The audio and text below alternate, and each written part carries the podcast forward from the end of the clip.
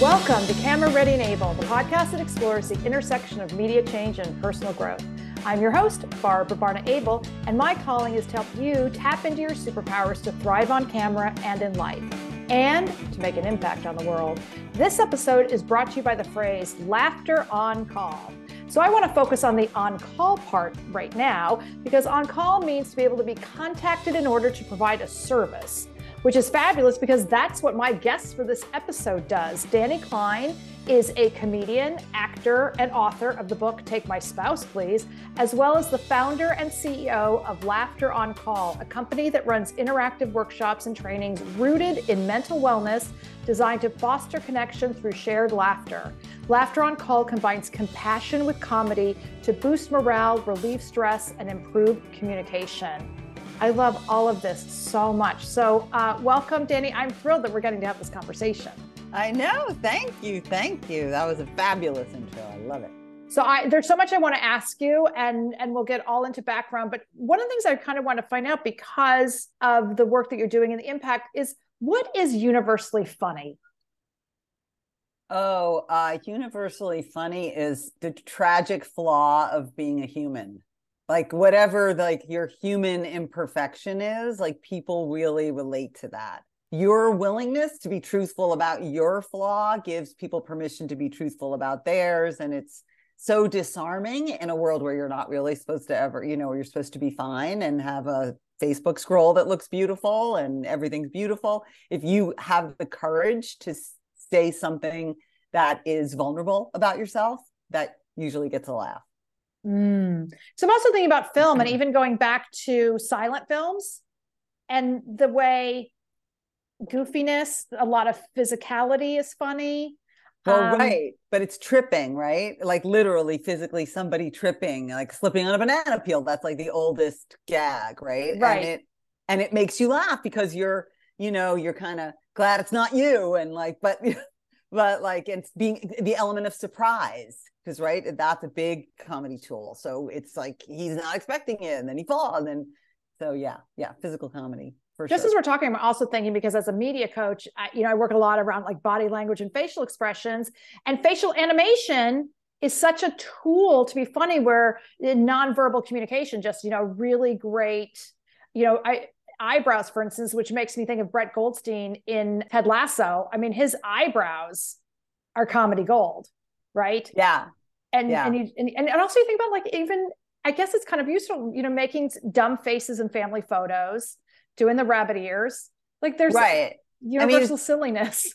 Well, and it's interesting what you're talking about the being of the person. So I taught stand up at UCLA for 10 years in the like uh, adult division and the first exercise we do that I would do with people, and I probably will do this next week at Harvard, like I like people to come on without talking at all. And then the audience uh, yells out adjectives about what they get from the person before they even open their mouth. And, you know, I always say, yeah, yeah, it can't be anything mean. But if I think it's really important as a person and a persona. You know, for stand up, it was about your persona. What do you walk in the room with? But for anything, what do you walk in the room with? Like, what's the vibe and energy that you're giving off before you even speak? And so that's like really helpful information. So we always start with that. That's enormously helpful information. We're going to circle back to the Harvard. So, just a tease to everyone listening is that Dani's company laughter on call is in the is a harvard case study now which i just hashtag goals i just want to hear all about that but we're going to come back to that um, so i, I want to start with because your background since you are a comedian and an actor and i forgot to mention in your bio that yes also I officially i guess it makes you a professor of comedy oh um, God. Oh i love that though so uh, when did you find that you were funny and that comedy was important in your life I I don't know if my family thought I was funny, but when we were uh, we moved from New York City to Connecticut in the late 70s and uh, my mother was very depressed. People were very depressed. It was very dark in the house and I had these clay puppets that I made. And so uh, finger puppets, little finger things. And I used to do little, like to break the silence at the table. I would do like, I'm really not feeling good. I know. Ah, I wish dad would, you know, like little. And I was like 12, 11. And, uh, and so I think that that's always been my response to tension is to try to get people to laugh. Like it is. And there are those of us who are just, that's how we process life. We just would feel better if people would laugh and we'll actually do anything to make that happen. And so I think that was the, I mean, that's the earliest kind of uh, sign that this is probably something that I want to communicate with myself. But then I was a waitress for many years after college. And people would say to me, I don't understand why you're waiting tables. Like, you should be a comedian. I don't know what you're doing. Like, why are you waiting tables? And so that was, and then I took this class at UCLA, the class I just mentioned, I took. And the teacher said to me after the first class, you know, you're a comedian, whether you do this for your life or not, because it's a really hard life but you should just know that that's your that's your lens and that's your gift. And and then i went back to teach that class 10 years later. And of course i knew what she meant immediately. You just meet those of us that are a little bit seeing the world a little bit off and have the courage to say things that other people maybe wouldn't say. Like it's the whole thing.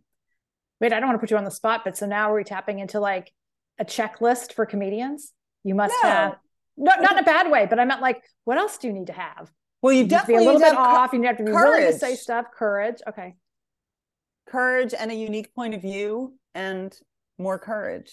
Because not only do you need the courage to stand before an audience, but you need the courage to assert your point of view and the courage to keep going.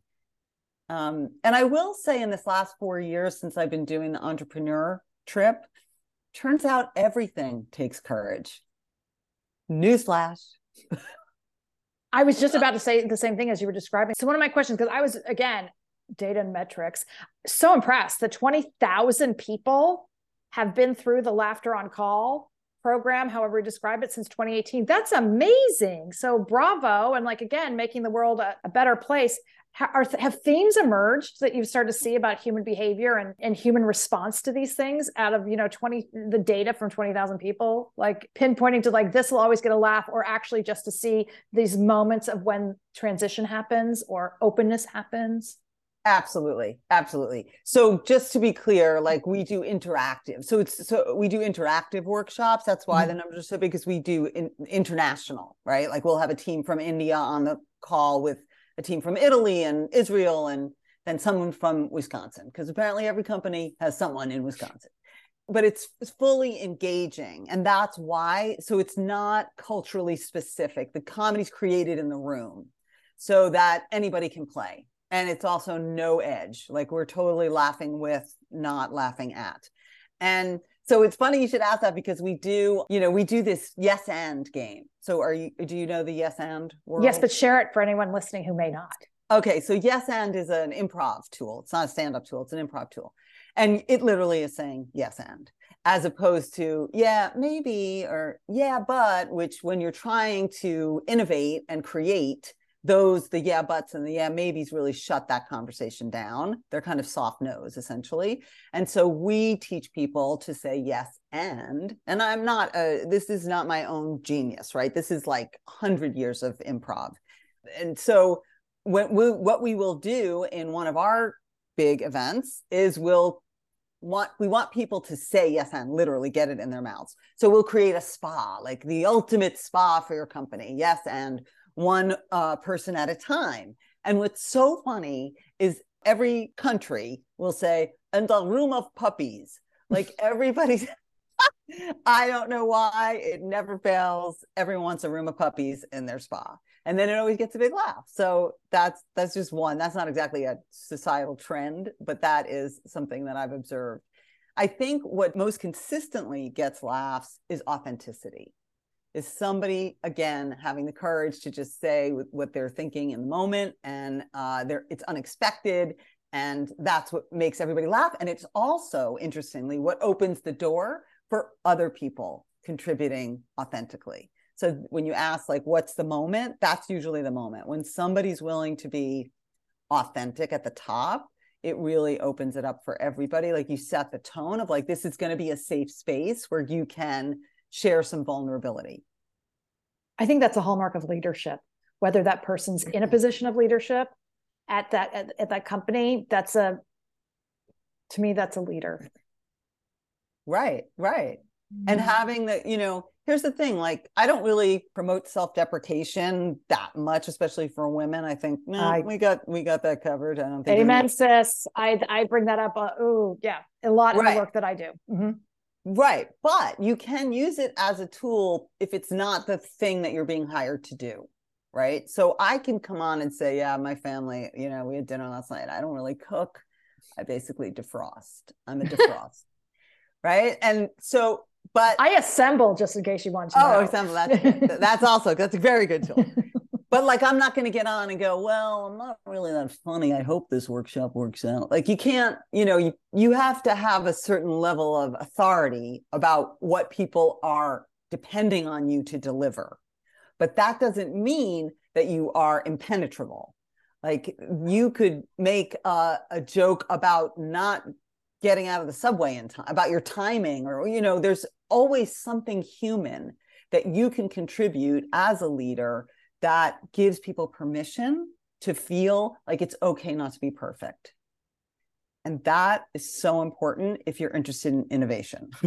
Because if people feel like they have to be perfect they're not going to bring their ideas forward. And so you're going to shut that down. Okay so it's just popping into my head. What you're creating is a space for psychological safety. Yes, which is really funny given that we're a comedy company because the perception of comedy, of course, is like edgy and hip. And I will tell you, this is the debut of our logo. So I used to have a microphone in the logo, like a stand up mic was running through the logo. And we just took it out and it's because it was sending a wrong message. Like we're not stand-ups. We're not going to roast your boss or like we are about what's called affiliative humor which is bringing people together creating connection. So you wouldn't eh, anticipate that creating a psychologically safe space is what a group of comedy people would do but that's a hundred percent our goal always. So now i think i want to introduce the idea of like how the, the genesis story for laughter on call because it's very very moving. And so how this begins with the story of your mom and her alzheimer's. Oh thank you. Yeah yeah. Uh, so my uh, my mother was diagnosed with alzheimer's like maybe like eight years ago and she was living in new york city and i was living in los angeles. And um and you mentioned my book so i wrote this book called take my spouse please which is about using the tools of comedy actually to have more laughter in your long-term relationship and I was on the on a book tour, like a 15 city book tour, and I got a call from one of my mother's friends saying, "Your mother is arguing with waiters and she can't fill out a deposit slip." And uh, the waiter part was like, you know, whatever. That she was a tough lady. She was a New Yorker, but the not filling out a deposit slip that was like like that was one of the few joys of her life. so I was like, that's not good. Um, and so we flew to New York. Uh, my sister lives in Boston. She came in, I came in, and what we found was, you know, a woman who needed help. Like it was chaos. And anyway, to quicken that end of it, she was diagnosed with Alzheimer's. We hired a team of people. She fired a team of people very quickly, but we got people in place, and that lasted about maybe two years. At a certain point, though, she wasn't leaving the apartment. And I was like, come on, like, this is silly. So I brought her to LA and uh, very quickly she became depressed. Like initially, it was a it was a place with a big chandelier, so it would look like an Upper East Side building.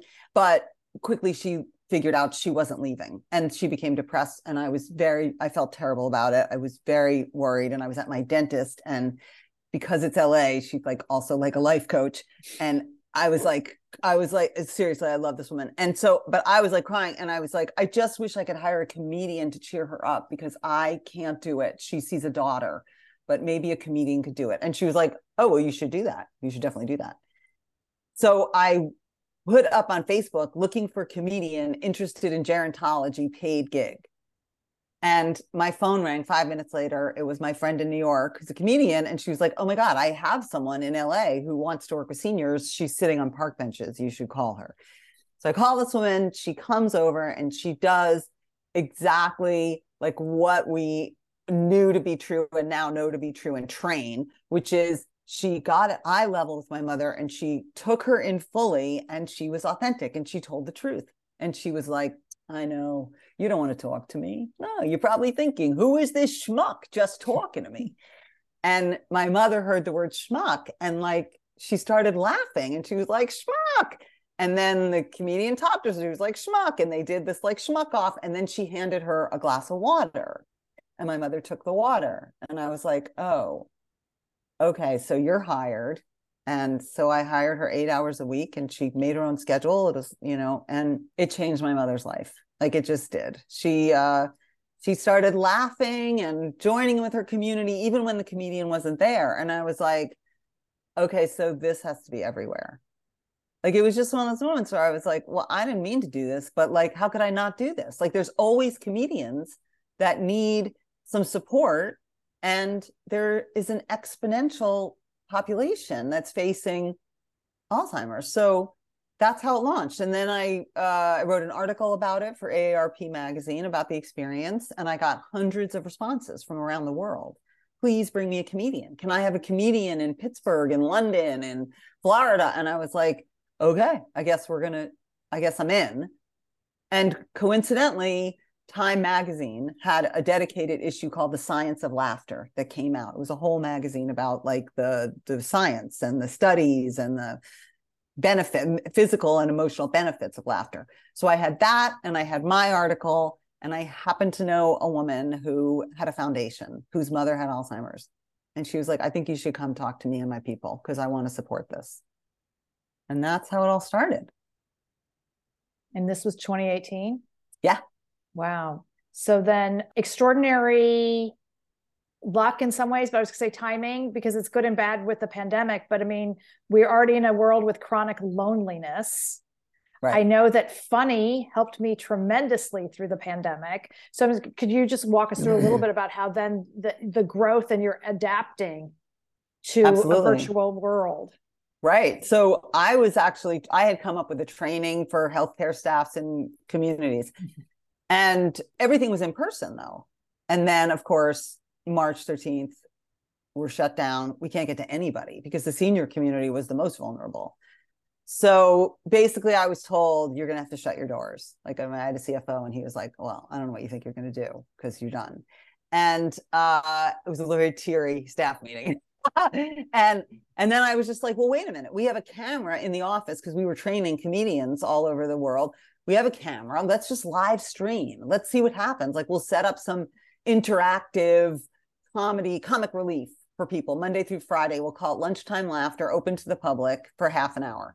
So we started and very quickly we thought it was going to be seniors and their caregivers and then very quickly it was just perfectly lucid people who were just depressed and lonely and scared and wanted comic relief and we needed comic relief. Like that's the other thing. I always felt like the hair club you know that dude on the hair club for men? Cy Sperling like in case you needed to know. yes yes. So i was the Cy Sperling of laughter because i was like wait a minute i need this. I'm not just like doing it i need it. It was uh, wonderful. And from there i was reading all these articles in uh, Harvard Business Review and Forbes and the Atlantic and the Washington Post about the the challenges of the mental mental health challenges during this time and for HR specifically. Mm-hmm. So then mm. I came up with programming and we pitched it and we had you know it just really took off and um, we've been developing all kinds of things since but that's how it, that adaptation because it was about isolation right? What everybody, it just became a global problem as opposed to the function of a cognitive decline. It became like, wait, we're all isolated and we knew what to do. We knew that we could help. So that's how that happened. Wait, if, if I can point something out in your mm. amazing creative problem solving is, uh, which is I think one of your superpowers, because it also taps into the kind of improv aspect of this and maybe just how you're, you're a default setting because you had a yes and well we have to shut down yes and but what if but what if? But what if is such a powerful question. So, by the way, so now that you said that you know the relationship and what you saw with your mom is your first case study. So I don't know, and if you're if you even have an answer to this, but the relationship between comedy and laughter and continuing to laugh and its impact on minimizing or slowing cognitive decline. Okay, so it does not slow cognitive decline. I don't Uh-oh. think. I think it's hard. no, I think it's hard. It would be hard to uh, asking for a friend. Now I'm just asking for myself. no, but here's but definitely engagement 100% helps That's and not being That's well depressed. documented. Yeah. Yes, that it's about engagement. And that's the other thing is that I couldn't call the company cognitive engagement on call. like nobody's calling that company. But so it's so the laughter really is just the the way in. And that's true for our corporate work now and our healthcare workers. It's really it's just the way in to get people to connect. And that I do I do believe helps the progression of a cognitive decline is keeping someone engaged um, in that way and feeling seen and heard and also for caregivers for self-care for the the Mm. laughter and the benefits of endorphins and dopamine that laughter brings caregivers is very very important but i don't like to say i you know i don't want to say oh we heal we heal things mm. because I, I feel like that's that makes me worried to say that Ooh, why does it make you worried? Aside for liability. Yeah, because I and I don't want to. I don't want to over. I don't want to be like a, not to equate laughter with snake oil, but I don't want to be like salesy like that. And and I don't. I also think it is such a different, particularly Alzheimer's. I'm talking about, Mhm. and I've been through the cancer thing too, but the Alzheimer's is so exhausting and so upsetting for loved loved ones of people who are facing it. And so I don't want to oversell or, you know, I don't know. I don't I don't want to pretend that I can cure anything. All we can do is create human connection and allow people to be present with what is. And that's a big part of it is, you know, I would visit I would see people visiting their loved ones and they'd be like, Mom, how are you? Are you good? You're good, Mom. You look good. Everything's good. Isn't it nice here? It's great. It's like, no. Like, that's not helpful. That's not the truth. Like, if you can be present with what is, you actually can still have a connection with someone as they're losing their mind. But you have to be in the moment and you have to be, have the courage to see what's really there. And that is a comedy tool seeing what's really there and having the courage to reflect it back. Is that a little bit about tone? Because I love the, the example you already gave when you know the your first comedy caregiver gets down with your mom and says, "Who am who am I?" But it wasn't angry, it wasn't aggressive, it wasn't negative or down. It was seems like it was pretty pretty fact based. Well, right. So it's empathy. Mm. It's about empathy. So that was the truth. She was she was identifying what my mother might have been experiencing. She was being empathic. And that's another hallmark of what what we do is we bring compassion and empathy and we don't try to pretend it's not tough. We we did events all through COVID, right? So, you know, where people were you know, I'd I'd like to laugh today, but I lost my brother-in-law this morning. So then you Oh, have to those say, situations we feel guilty about laughing. Right, and- Or, the notion, right? Isn't there's the, there's also that line, wait, too early? right, Too soon? right, too soon. But they if they showed up in our case, if they if they had that experience and showed up, they wanted in some way to connect. And so you ease them in and make them feel seen and heard and welcome and not like, oh, really you're grieving? Well, you need to go over there. You need to leave this room. You know, kind of it's a lot about oh, Dani, the per- permission to just be. right. Oh, that's a beautiful thing. I want to switch gears. Well, one, I want to ask Mm. about the Harvard case study because I, I just want to know how that works. And like, it's just, you know, like, do they call you up and like hire in? But also want to ask you just had a kind of a lightning round question that popped in my head was, you know, looking around the world, like who would be a, not, you know, dream, not because they're easy, but like I can come up with a list off the top of my head of like people who need your services. Let's say US Congress. Somebody just pitched me that. Somebody just said to me, you need to reach out to Adam Schiff and all the LA people. And one of my friends is uh, on the council, uh, an LA councilman. I have talked to him. Um, I, I I wish that I could be that specific. I actually feel like everyone could benefit. That's the thing. Like there isn't an isolated group like, well, they really need it. Um, I think it's whether or not they're open to it. And people do ask me, and I and I mean this um, with all due respect, but lawyers are the hardest to do what we do, like to engage in what we do as as a group. Um, that's what we have found is that lawyers are very challenging because they're paid to be the smartest one in the room. That's their job. And so if you're asking them to lower that, it's it's oftentimes just too too big a risk and they don't really see the payoff and you know so th- those have been some of our more challenging gigs so i okay i'm so obviously obsessed with your um, harvard case study so how does that work um, so that came out of the article and then we had a write up in the washington post and then during um, covid laughter on call was featured in the new york times as a business that made the pivot and I one of the professors at Harvard has a class, Alison Wood Brooks. She has a class called Talk Gooder. And she also writes, she had also written about laughter in business and the value of having a sense of humor. And I probably, knowing me, reached out to her on LinkedIn and said, Hey, I love your article. I just think you might like my company.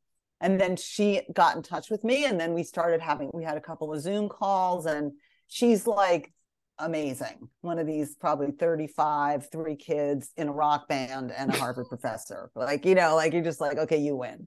Um, but also amazingly warm and charming, like truly amazing person. And she, I guess, took the laughter on call model to her team of people and pitched it. And, you know, it's a pretty cool story. And I think particularly because at, at that point we were very much in the senior space.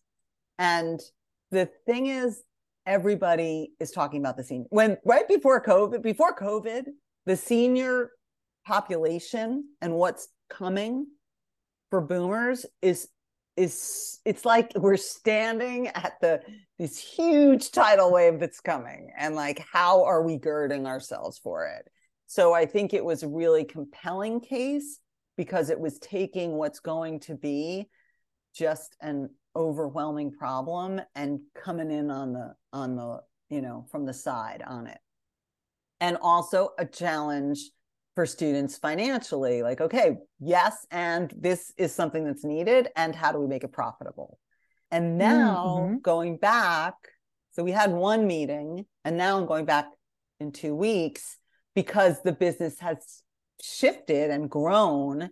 And so, okay, let's talk about now that we have corporate support, what else is possible? Like now we're getting into benefits for employees. Like how can we, how can a company that wants to support the 62% of employees who define themselves as lonely, what can a company do for them? Well, you can give them three laughter on call sessions as part of their benefit plan and then they can have that for their household. So if they're caring for someone with Alzheimer's or they have a kid that's depressed or they're depressed, they can set up a one-on-one with a laughter on call person and will bring comic relief and bring some levity to your household. And that's something that an employer, a progressive employer could get behind. So there's lots of other ways now to to take what we do and have it make a difference. Can individuals work with you?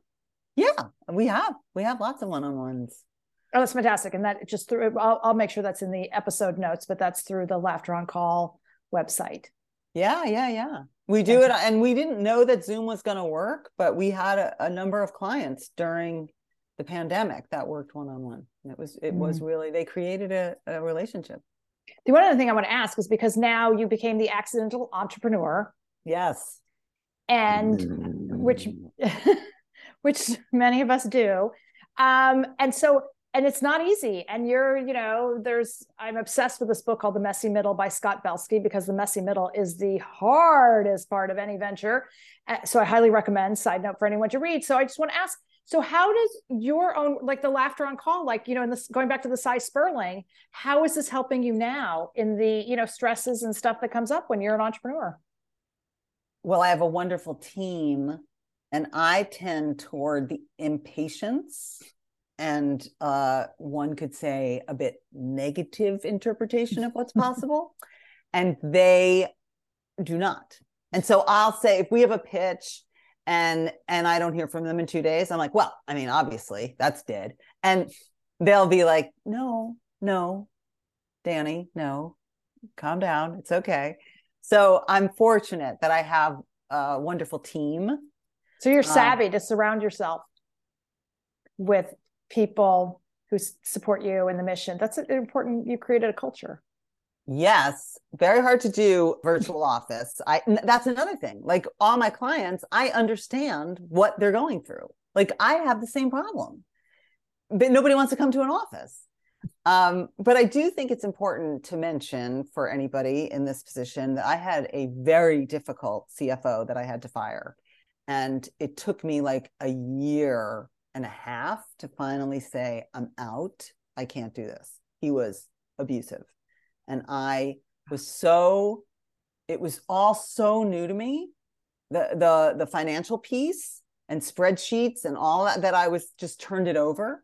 And ultimately that that was not good. That was not good. I mean, I learned what I I learned what I had to learn, but uh, you know, it's not acceptable to be talked down to and yeah, no. No, it's not acceptable.